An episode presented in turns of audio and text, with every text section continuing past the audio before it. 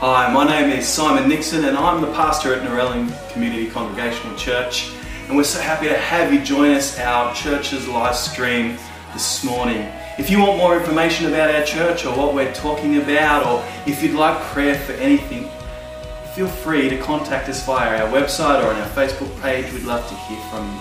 I hope you enjoy the service.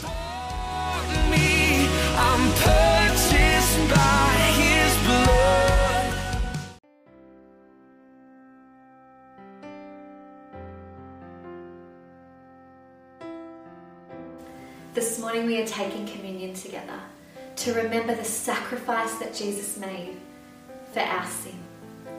So if you could prepare the bread and the juice or the wine so that we can join it and take it together. We come to this table not because you must, but because you may. Not because you are strong, but because you are weak. Come not because of any goodness of your own gives you a right to come, but because you need mercy and help.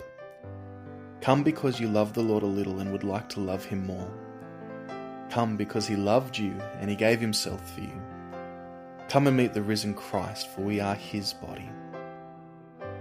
First Corinthians chapter eleven says, "For I received from the Lord what I also handed on to you, that the Lord Jesus on the night when he was betrayed took a loaf of bread.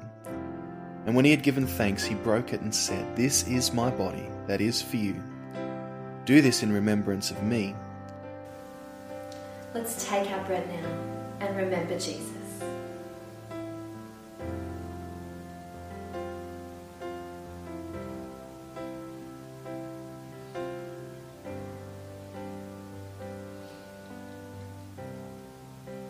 And in the same way, he also took the cup after supper, saying, "This is the cup.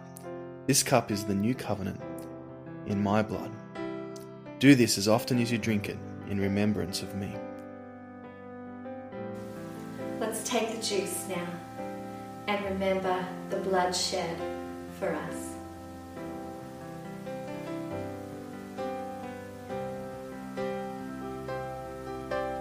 "For as often as you eat this bread and drink this cup, you proclaim the Lord's death until he comes." Why don't we say the Lord's Prayer together? Our Father who art in heaven, hallowed be your name.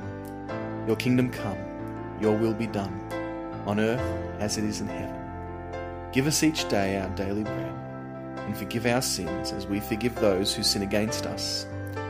And lead us not into temptation, but deliver us from evil. For yours is the kingdom, the power, and the glory forever and ever. Amen.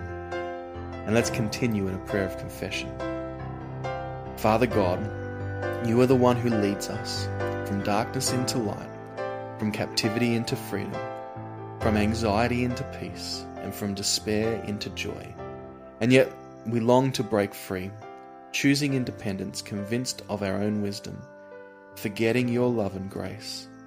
Forgive us, draw close to us, embrace us once again in your loving arms, and enable us to follow you in worship and grateful service each day of our lives. Amen.